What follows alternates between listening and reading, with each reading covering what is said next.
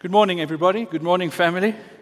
So nice to see you. Before I get to share the word, I've got some just thankfulness in our hearts that are overflowing and celebration.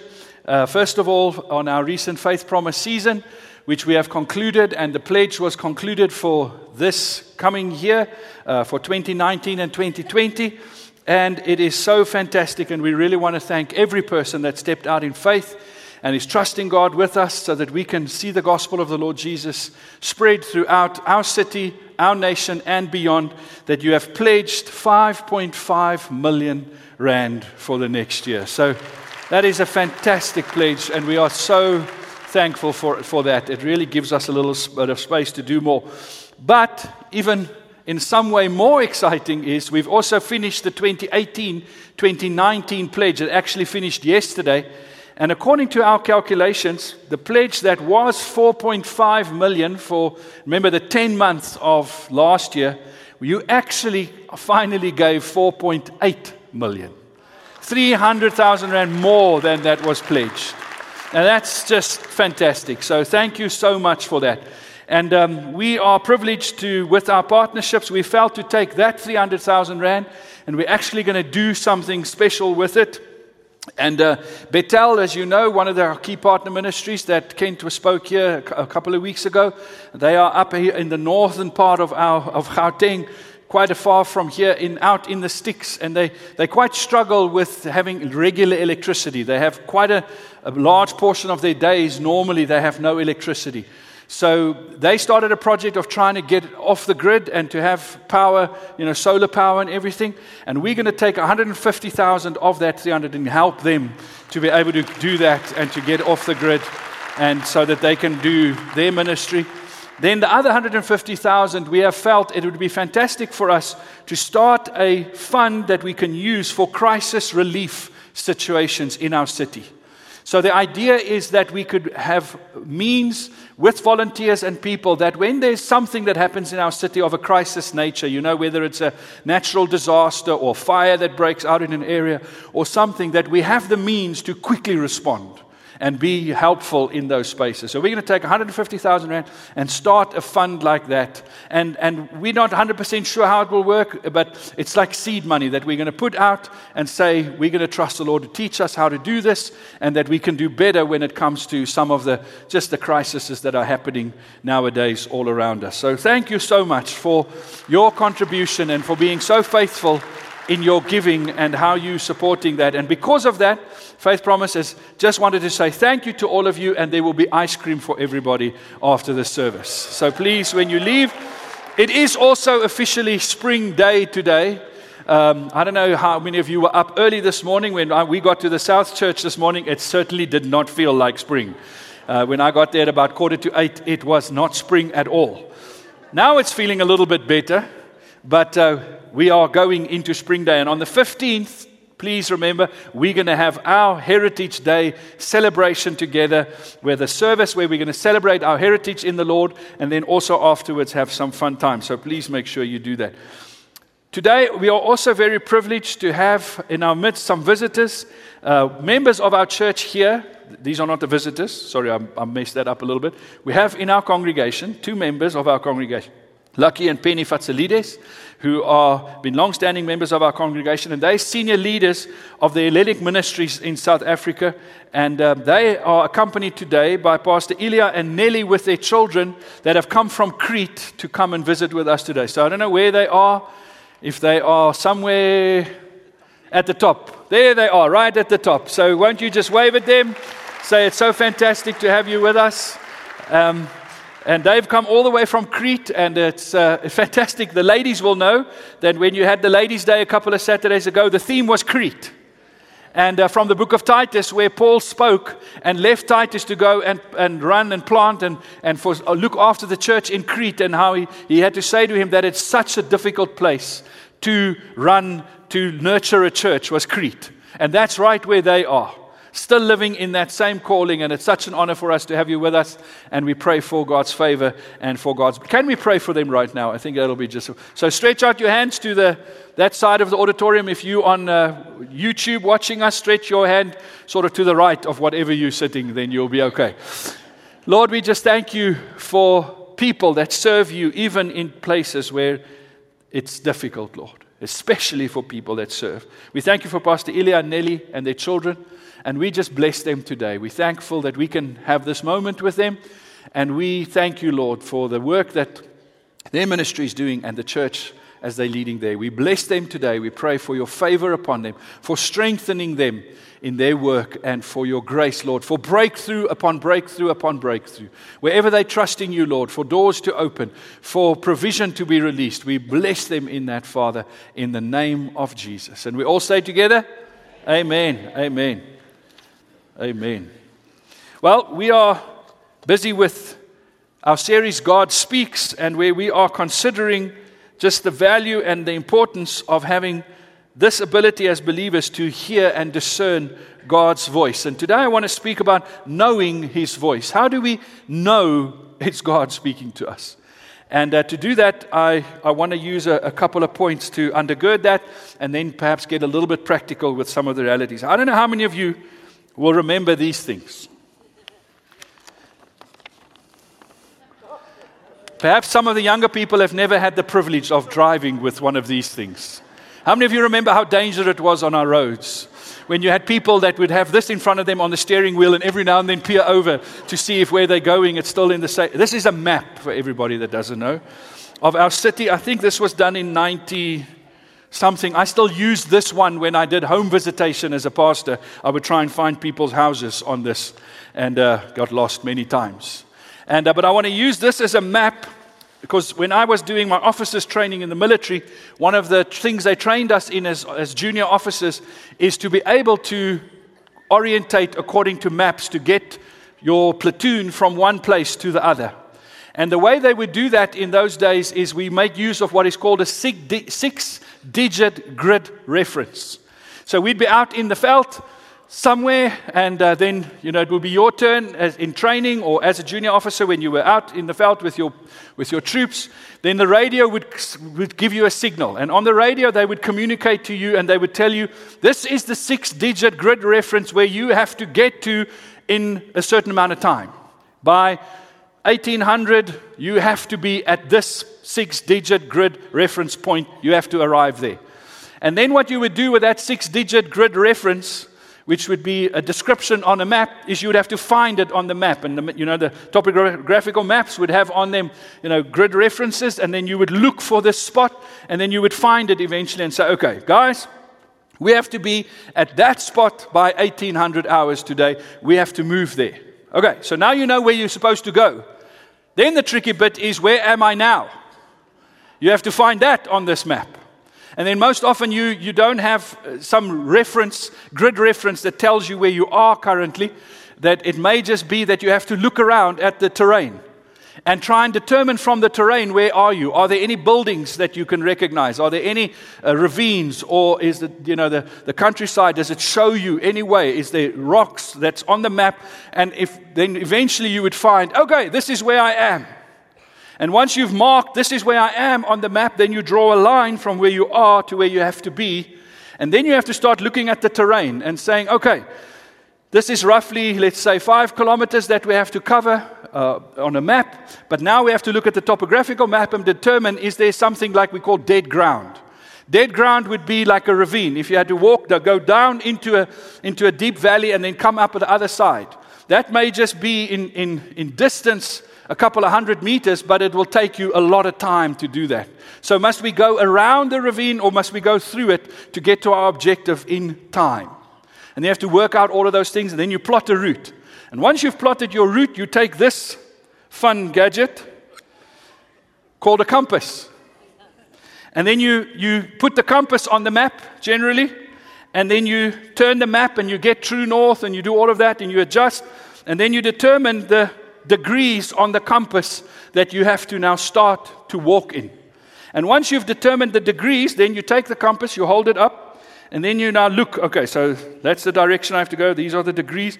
Then what you would do is you would hold it up and you'd look through this little isolator thing. I don't know if you can see it, perhaps the camera can pick it up. There's like a little slot in here. And then I would have to put that on a fixed point on the horizon. So let's say there's a big tree or a rock or something that I can mark and say, if we keep walking towards that rock, then we're going in the direction we should be. And then once we get to the rock, we do the whole exercise all over again to determine, you know, are we still on the right direction? How many of you are very glad you have a GPS now? hey? How many of you are so glad that nowadays you can just punch in a number or an address on a GPS and uh, you can get there? Some people still struggle, even though they have a GPS, but it has made life so much simpler. I, I, even nowadays, you have GPSs that you just talk to. I, uh, last year, for one of my sons was going on a matric farewell, and uh, so I, I got organized this very fancy German car that had this concierge service in it. I think every pastor should have one of these, but never mind. So, hey, let's all. Should we have, yeah, I think it should be standard issue for a pastor because it's fantastic. So I would, I would have to take them to a certain venue where they have to go. I don't know where the venue was. So then you push a button on the car, and the car, not your phone, the car phones somebody in Spain.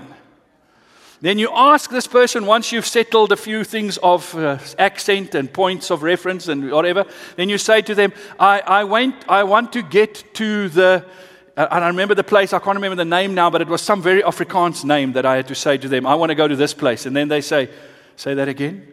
And then you say it again. But then they would say, Okay.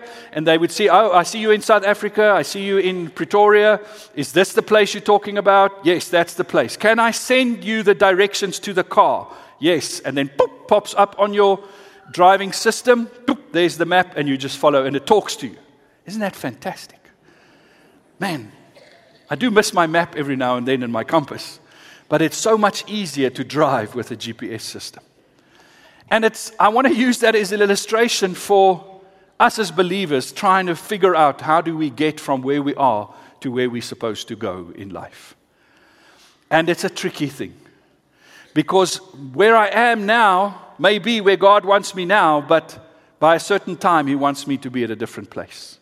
And I have to negotiate my way through some ravines, some tricky places, through rivers or whatever to get to where He wants me to go. And the way that I move from where I am to where He wants me to go, in the time that He wants me to go, get there, is by being able to know His voice. His voice is our GPS system. Now, I don't know if you know how a GPS system works. I think most of you do. But for a GPS to work, for my phone to be able to pick up where I am, it needs to connect to at least three satellites. So above us here in the air, there are these satellites that are part of the global positioning system. So when my phone, when I type in or when I switch it on and I say current location, it connects to, it has to connect to at least three satellites. Less than three, it cannot tell me accurately where I am but they can triangulate between three points outside of where I am currently. And it connects to those three points. It will tell me this is where you are. And then I can type in the address and it'll connect to that point and tell me this is where I have to go. And this is the route in between. It's always fascinating to me to think about, you know, finding your way. That you need something outside of yourself to help you find your way. It's like being outside at night. If you want to walk outside at night and uh, you have no map or GPS, you, the, the best you can do is look at the stars. There are these lights in the air, some of them millions of light years away from me, very far outside of my current reality. But if I look at them, they'll tell me how to get from where I am to where I'm supposed to go. If I know how the Southern Cross works, I can find where South is. If I know Orion's Belt, I can find where North is. But I have to have something outside of my reality to help me move to where I'm supposed to go. And so it is with God's voice. God's voice is something outside of me that helps me find where I need to go. God's voice may speak in me, but we must remember it's not from me. It's not inside of me. God, in that sense, and in theology, we always talk about God's nearness and his distance because we need God both to be close to us, but we also, in some things, need him to be far from us, especially when it comes to wanting to find our direction. Like a star is helpful because it's far above and away, removed from this. So God is with us in our everyday life, but he's not affected by our everyday realities, he's outside of it. And when I look up to him and I say, Lord, Help me find my way. I'm looking outside of my system or my current reality. So, like a GPS, those satellites will not be useful, or the reference points for a GPS will not be useful if they're here with me. Then they can't help me find the way. They have to be outside there, in space, far removed from this, because then I can orientate according to them. It's amazing for me how sometimes and in the world we live in now, they, it tells us all the time that if you want to find your way in life, you have to look here inside yourself. It's a ridiculous thought. It's like me standing outside and saying, Where am I? Okay, where am I? Where am I? Where am I? I will never know where I am by trying to look at myself. I have to lift my head and look outside of myself to try and figure out where I am. Our human, our civilization, our culture is in big trouble at the moment because we've removed everything outside of ourselves as reference points. And all we have left is here. Where are we? We as believers are different. What sets us apart what makes us true believers and disciples of the Lord Jesus is that we're not only saying we are finding our direction in something outside of ourselves, but we're saying that that thing outside of me is the only thing that'll tell me where I am and where I'm supposed to go. There's no higher authority than that. So when we have to discern, each of us, where am I and where do I have to go? It's so great that we have a GPS system that helps us understand that. So, I want to put before you the three reference points of our GPS system and then explain how they relate to one another quickly and then move on from there. Our GPS system has these three points, and I think on my, on my presentation, yeah, I didn't do a good job of, of putting it right. At the top there, you'll see it says God. That actually should say God's Word. God's Word, the Scripture, the Bible. The good old Bible. That's our first reference point and our primary reference point. Second to that, we have me. And by me, I don't mean me, I mean God's voice in me. God's voice in me. I should have put that better. I, I forgot to do that. So sorry. God's voice in me. So the first reference point is God's word. Then it's God's voice in me. And though it is in me, I must treat it as something that comes from outside of me, not something that is mine. It's not my voice, it's God's voice in me. And then the third reference point is my community. So if I how I believe this practically works. If I want to know what is God saying to me about either where I am or where I'm supposed to go, or about the journey there, I, I, it's very great that I have those three things that I come to. But let me quickly say God's word is the primary one and has the highest authority of those three. And that's always the place I start. If, the, if God's voice in me says something than what God's word says, then God's voice in me is wrong. Then it's probably not God's voice, then it's my voice. If my community says something that does not line up with God's word, then my community is misunderstanding God's word. God's word is the starting point, it's the primary one. If I have that one lined up, then I can use the other two to help me figure out. Because how it practically works for, for me is I discern God saying something. As a senior pastor of this church, I have the responsibility that from time to time I, I hear the Lord saying, This is something we have to do, or this is something we have to attend to, or, or this is something. Now, what do I do with that? If I feel God says we've got to, you know, give money to start a relief fund, let's say for instance, what do I do with that? I first of all consider is that scriptural? Because sometimes great ideas are not scriptural. Every idea you have is not a good idea. It may sound like a good idea. Many things have been done, and we thought it was scriptural, only later to realize it was not a good idea because it went against some principle in Scripture. So I first have to consider that. Then, secondly, I take it to my community. My community, for instance, in that space, is the executive team, first of all.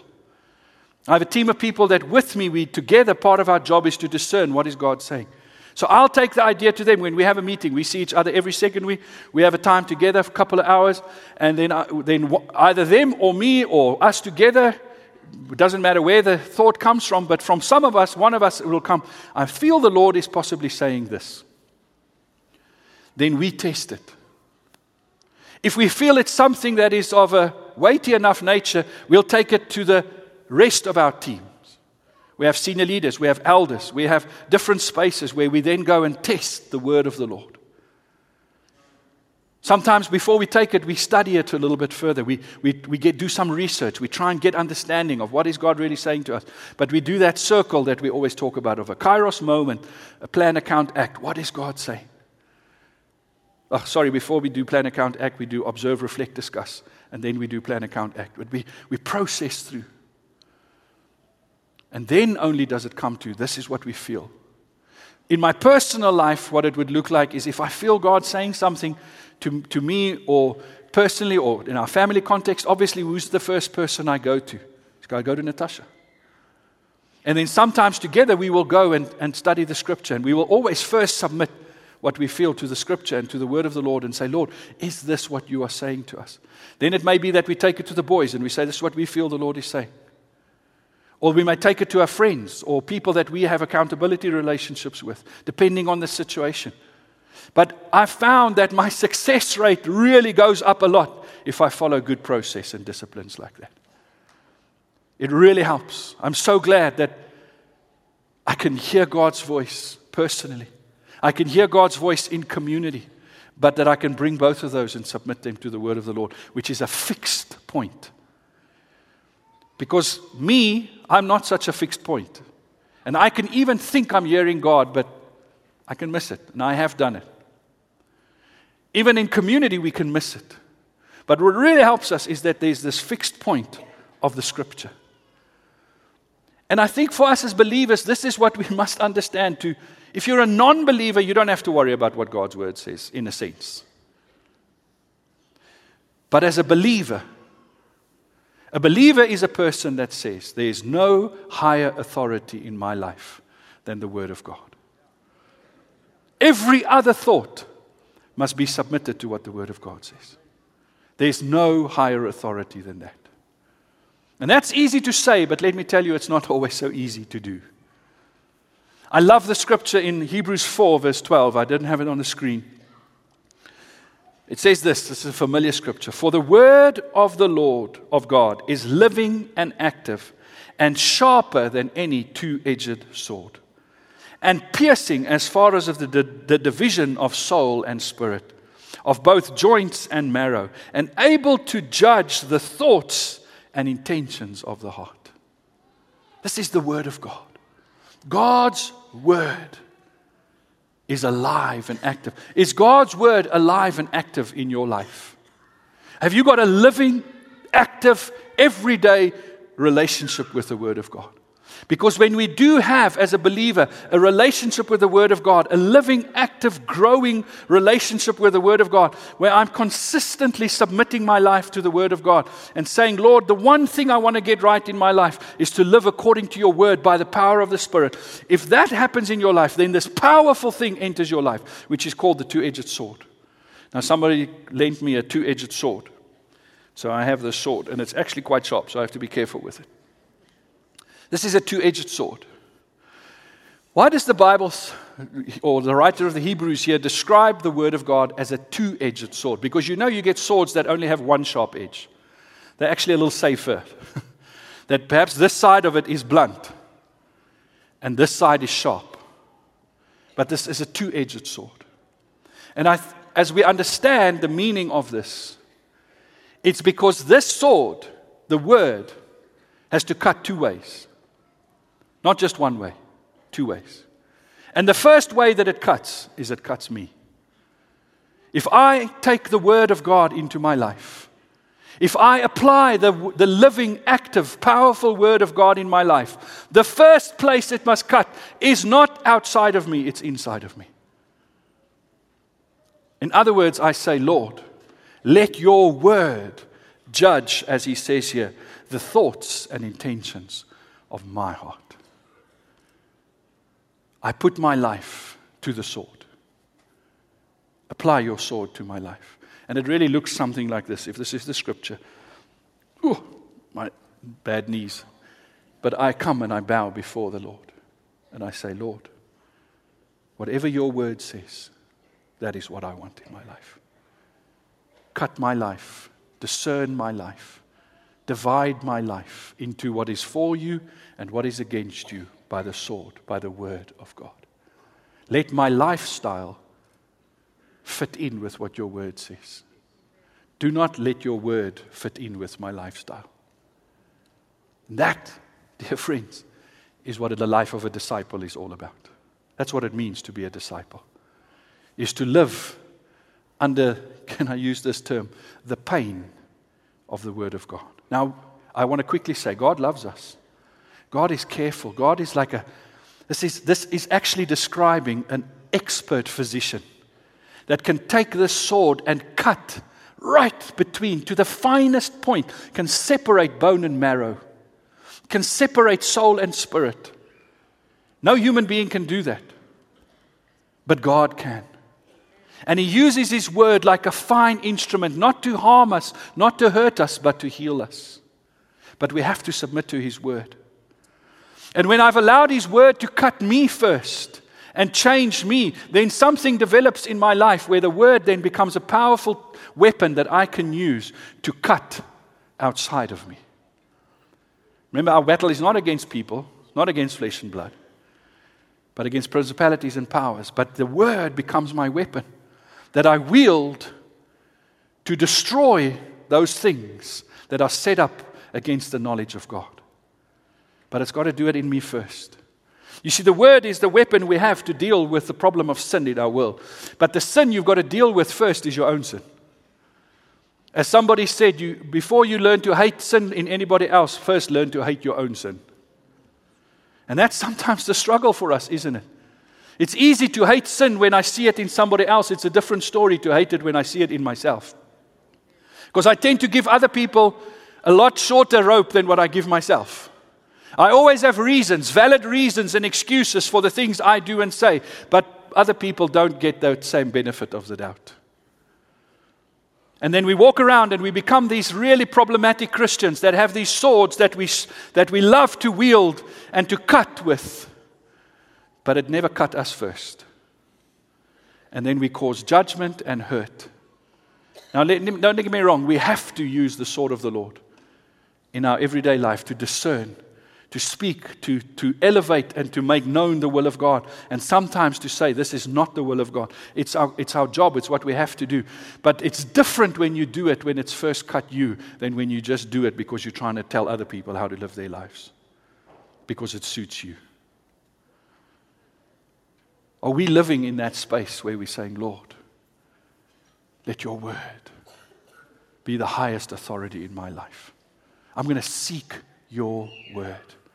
And I know for a fact, I've been journeying with God's word now for almost 40 years intentionally, from a young age.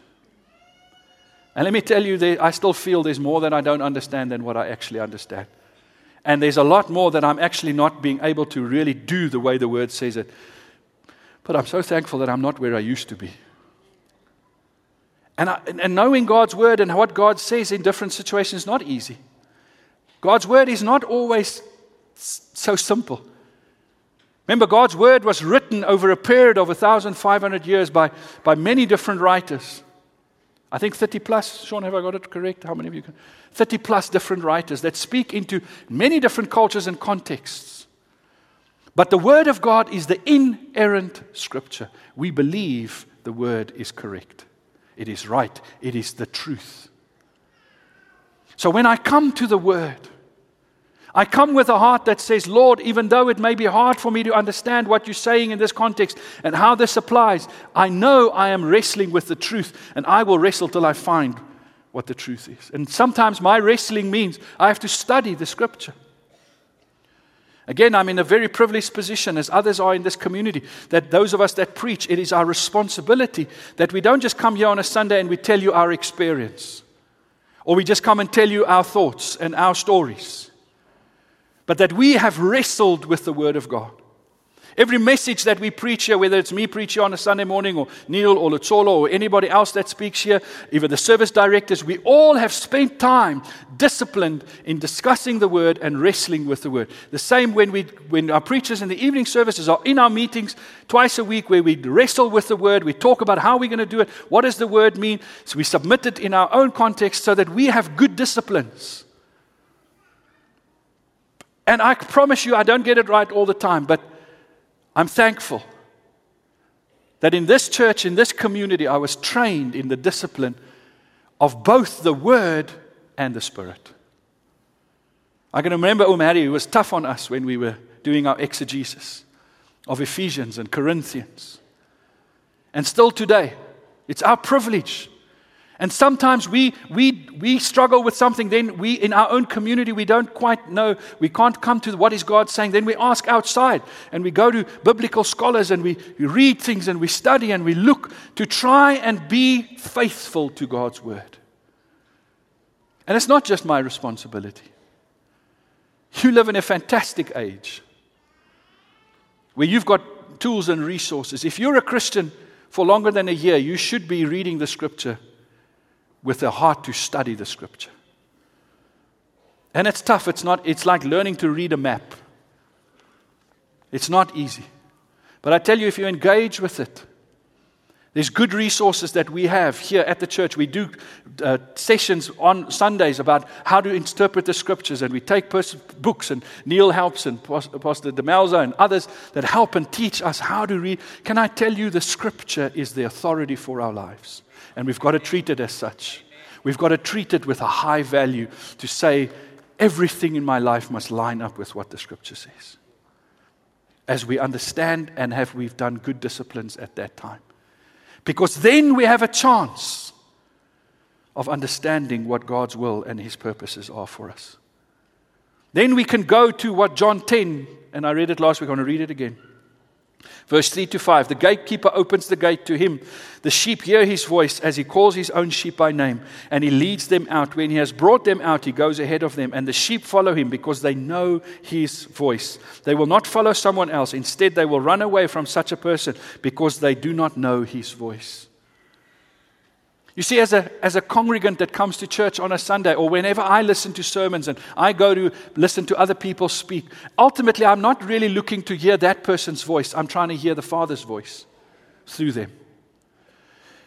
And if they are faithful to the scripture, then it's possible that I will hear God's voice through them.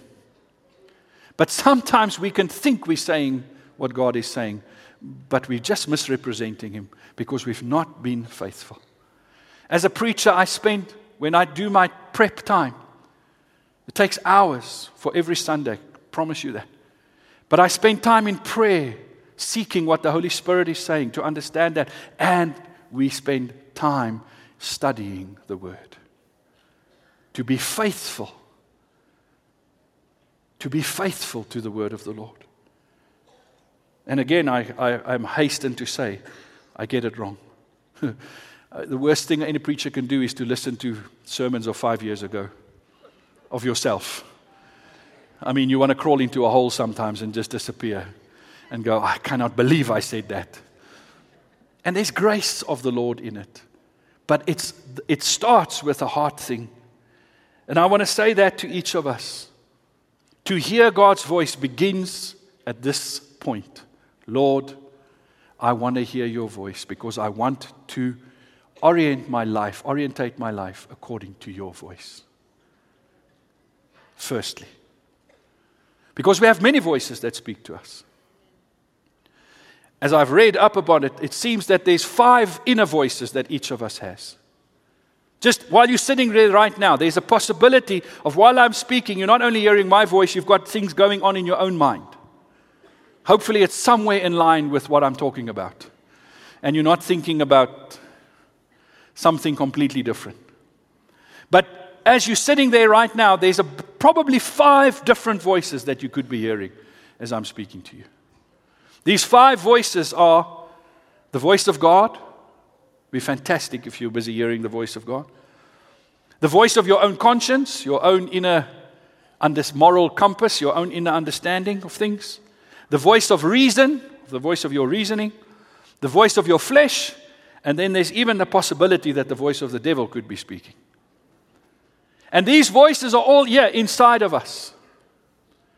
And competing for obedience, competing for the right to direct us. How do we know which one do we listen to? How do we know which one is ultimately the voice of God? So let me quickly just describe to you those voices so that perhaps we can recognize them better.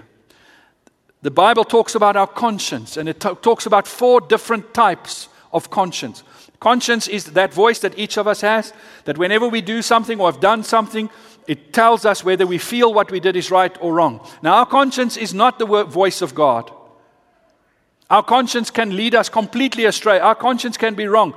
The scripture teaches us, in the first kind of conscience you get is a good conscience. A good conscience is, you can go read 1 Timothy 1, verse 5, is a conscience that has been instructed in the word of God that is not instructed according to culture, according to your upbringing only, but instructed according to the Word of God. That's a good conscience. But we also have something called a weak conscience. A weak conscience is when people, and you can read about it in 1 Corinthians 8, verse 7, is when people are struggling and they don't know, is this right or is this wrong? This morning they feel it's right, this evening they feel it's wrong. It's what the scripture describes as being tossed to and fro by every wave. It's people that are confused, uncertain, they don't know what they're doing, they don't know is it right, they don't know is it wrong, and they, they, they just ah, floundering. That's a weak conscience. You also get a guilty conscience, Hebrews 12, 10, verse 22. Whenever I've done something wrong, one of, the, one of the voices that pops up in my life is, that was wrong. And that's a very powerful voice. Ultimately, that's the voice that keeps me from doing certain things. I will not break into your car unless you ask me, because you've locked your keys. And not because it's against the law, but it's because it's against my conscience to do so. My conscience is a very powerful voice. And my, I do not like a guilty conscience. It adds a lot of stress to my life. Then there's a seared conscience. The word seared comes from the picture of, I don't know if you've done this, where you burnt your, perhaps you burnt your finger on the inside here. And you know, when you burn your finger, there's a blister that forms, and when the blister goes away, the skin there is a little harder and tougher. Over time, it heals and it becomes normal like the rest of your skin. But if you keep on burning that same place, that skin will become tougher and tougher and eventually even lose its sense of feeling. That's what a seared conscience is. Is when I keep ignoring this voice, when I keep saying, ah, I can handle it, I can do it. When, when this inner voice says to you, don't do it, don't look at that, and you say, ah, I can do it. You do that enough, you sear that conscience, and you'll lose that conscience. That's a seared conscience. So I have the voice of my conscience. Then I have the voice of reason. You know, what's logical, pros and cons, empirical data. And these, this is a very important voice. Sometimes people believe that Christianity is anti reason. Can I tell you, Christianity is completely not anti reason.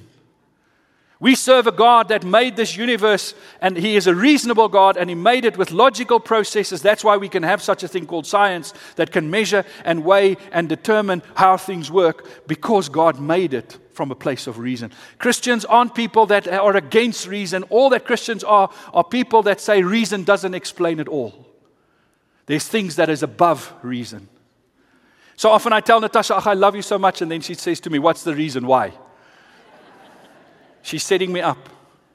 Because there's no reason. I can't explain to her why. I just love her. Amen. There's many things in your life that's above reason. It's not against reason, it's above reason. Our faith is not against reason. It is so much of the scripture. There's, oh, let me put it this way there's not been anything found, scientifically or if people really have done the work scientifically or in, in um, archaeology that disproves the scripture because the scripture happens in time and space. It happens within the confines of reason. But let me tell you, the scripture goes far beyond reason. And so I need the voice of reason in my life when I'm trying to understand what things are. It really helps my disciplines that I work with reason. So let's say, for instance, like I said, when, the, when we feel the Lord says something to us as a church, one of the things we have to factor in is this logical? Is it reasonable? Is it the right thing? We do the research, we do the study, we talk to people, we do our homework. Is this a reasonable thing? Sometimes, after all of that, the Lord may say, It may not be reasonable, but it is the thing I want you to do.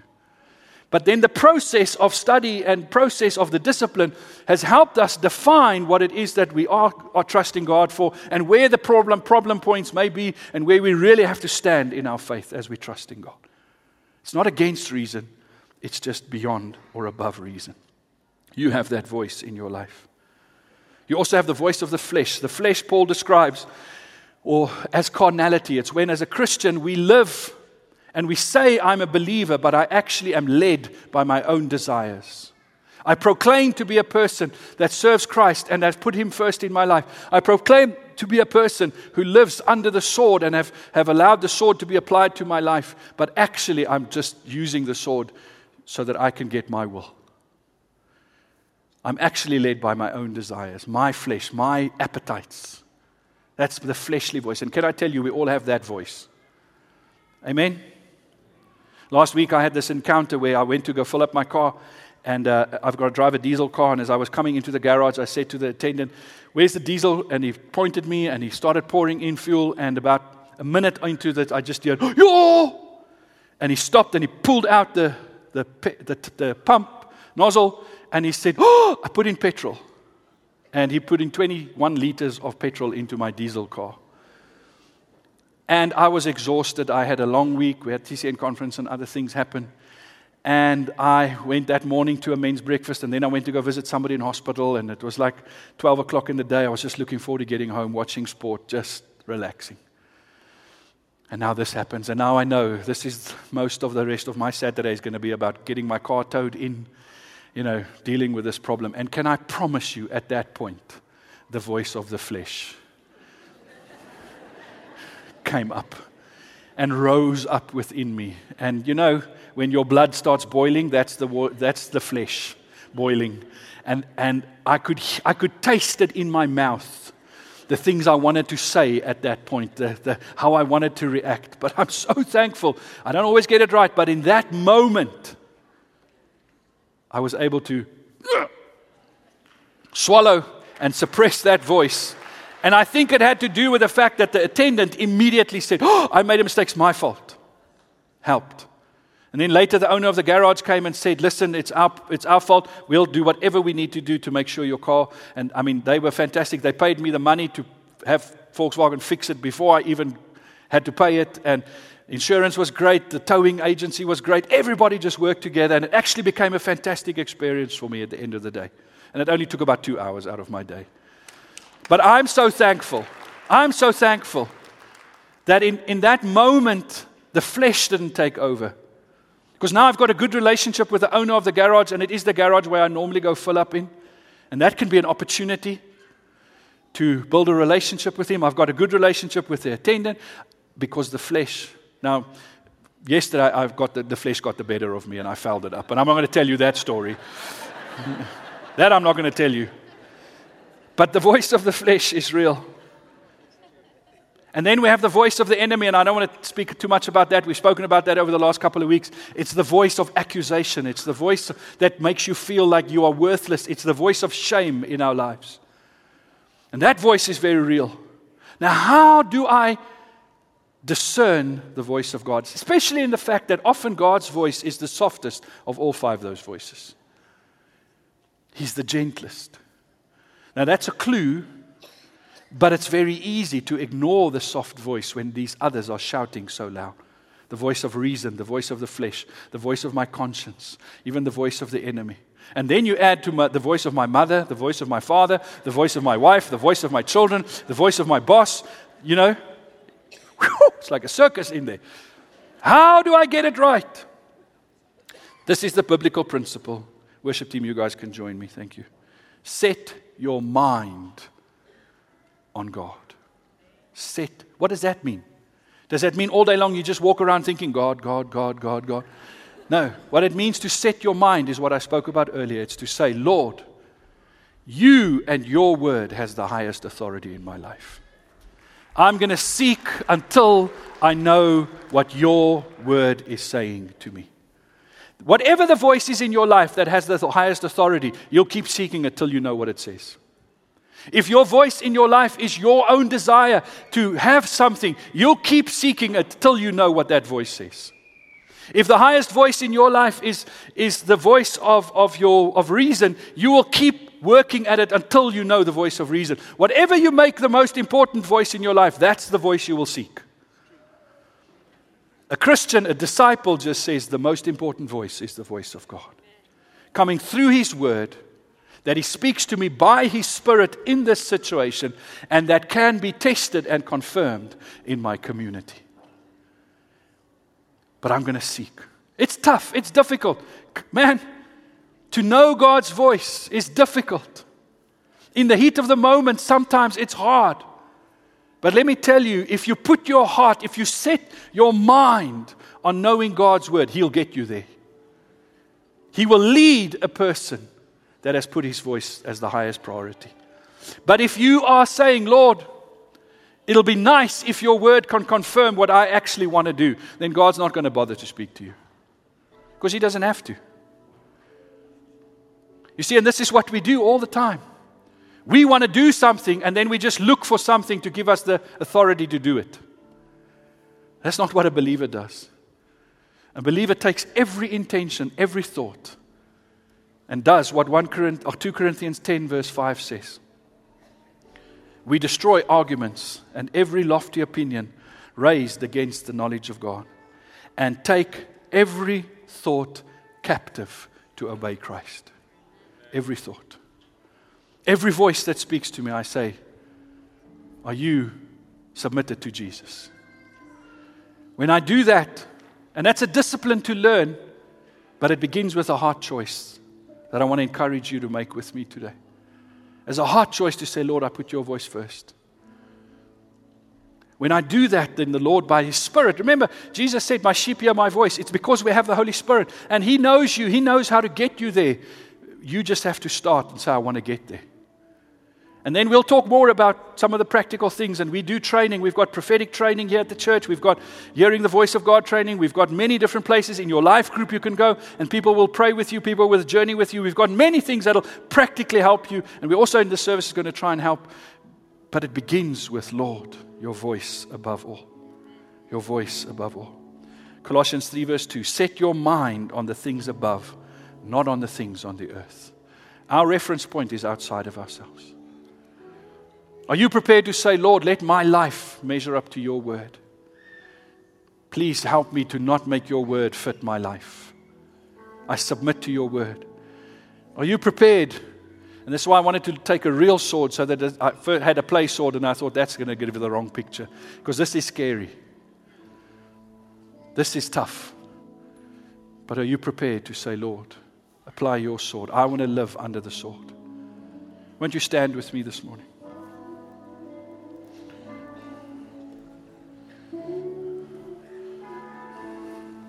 I want to encourage you. The reason we do preaching series is because there's many different angles to a topic and to a thing that we cover. In, in one sermon, we can't cover it all. But it's really great if you do the journey of a series. So if you haven't been in church for a while, go on YouTube and look at this at the talks. Go on our SoundCloud, listen to them in the car if you can. If you missed this, just listen to it. I, we do the work, so please, it's fantastic. Don't say, I don't know, but then you didn't use what you could have. I'm not saying we have all the answers, but we, we're really trying to serve you the best we can. So please, let's seek the voice of the Lord together. If you are with me this morning and you're saying, Lord, I put your word as the highest authority in my life, I want you to raise your hand. Many of you have done this long ago and you have decided this, but can we just again say, Lord, I've walked to the tree on the top of the hill, and now I need to take the map out, reorient here, and I still want to say, Lord, I want to follow your voice. I want to know you. Your word is the highest authority in my life. And Lord, I'm going to seek to know your word. I'm not just going to use your word for Bible roulette. You know, just your page till you find a scripture that suits you, or you just put your finger in the middle and say, Lord, that's fantastic. I know God can use that, but a, a, a disciple digs in deeper. Lord, we go further with your word. We want to study your word. We want to know your word. We want to discern your word correctly. Help me, Lord. And perhaps there's places in your life where you know for a fact right now that you've not put God's word first. Can we just together say, Lord, forgive me? I meant no disrespect, Lord. It's forgive me. Bring me in line with your word, Lord. Help me to know your word. Perhaps you've been too casual with God's word. Say, Lord, help me to engage with your word. Help me, Lord, to go deeper, to go further with your word. Lord, we love you so much. We have this fantastic privilege, Lord, of doing life with you. Why would we miss it, Lord? Why would we waste it? Thank you for your word. Thank you for your spirit that speaks to each of us. Thank you for a community that we can belong to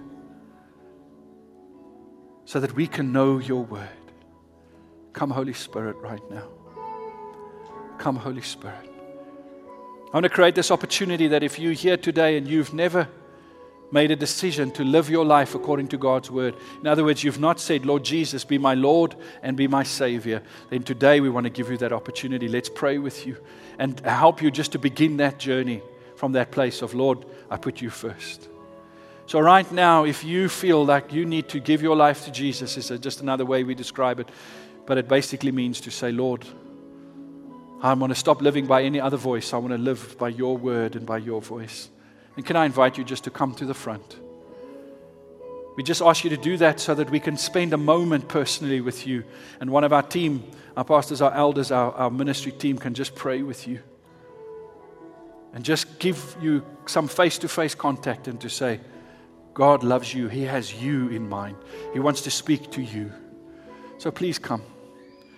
Any other person that has a need this morning to pray, won't you come and just pray with us? And we'd love to pray with you. And Thank you for the testimonies that you share with us when you come sometimes. And just come and tell us when we've prayed about something that's happened, about healings that take place. It's fantastic. People that got jobs, it's fantastic. But let us pray with you. Well, I'm going to end with a song and we're going to sing a song together just to settle our spirits and to seal this in our hearts this moment. Lord, I thank you for your people whose hearts are set on you, for a desire to live in you, to serve you, Father. And I bless your people as they go with you into their lives, into the streets of our city, into their scattered places, Lord, to go and be the ambassadors of the kingdom. We love you, Lord. We bless you in Jesus' name. I just sense that in this moment there's somebody standing here and you, you're actually feeling desperately alone. You're feeling so isolated. You're feeling so lost. And I just sense the Lord saying to you, just come, let somebody pray with you. You don't know what I can do. I can change everything if you give me space, if you give me the opportunity. Just come. If you feel, I, I sense there's also somebody here who you're right at the, at the crossroads of a tremendous pressure in your life around your finances, and God is just saying, just let somebody pray with you. I'm with you. I've not left you, I've not forsaken you. Come, put your hope in me. And you may say, But I've, I've tried before, I've, I've done it, and it, nothing's changed. The Lord says, I'm not forgotten you, I'm with you. Thank you, Lord. Thank you, Lord. We also have people that, uh, if you want to get baptized today, you can go to the functions hall. Thank you for being with us. The Lord bless you.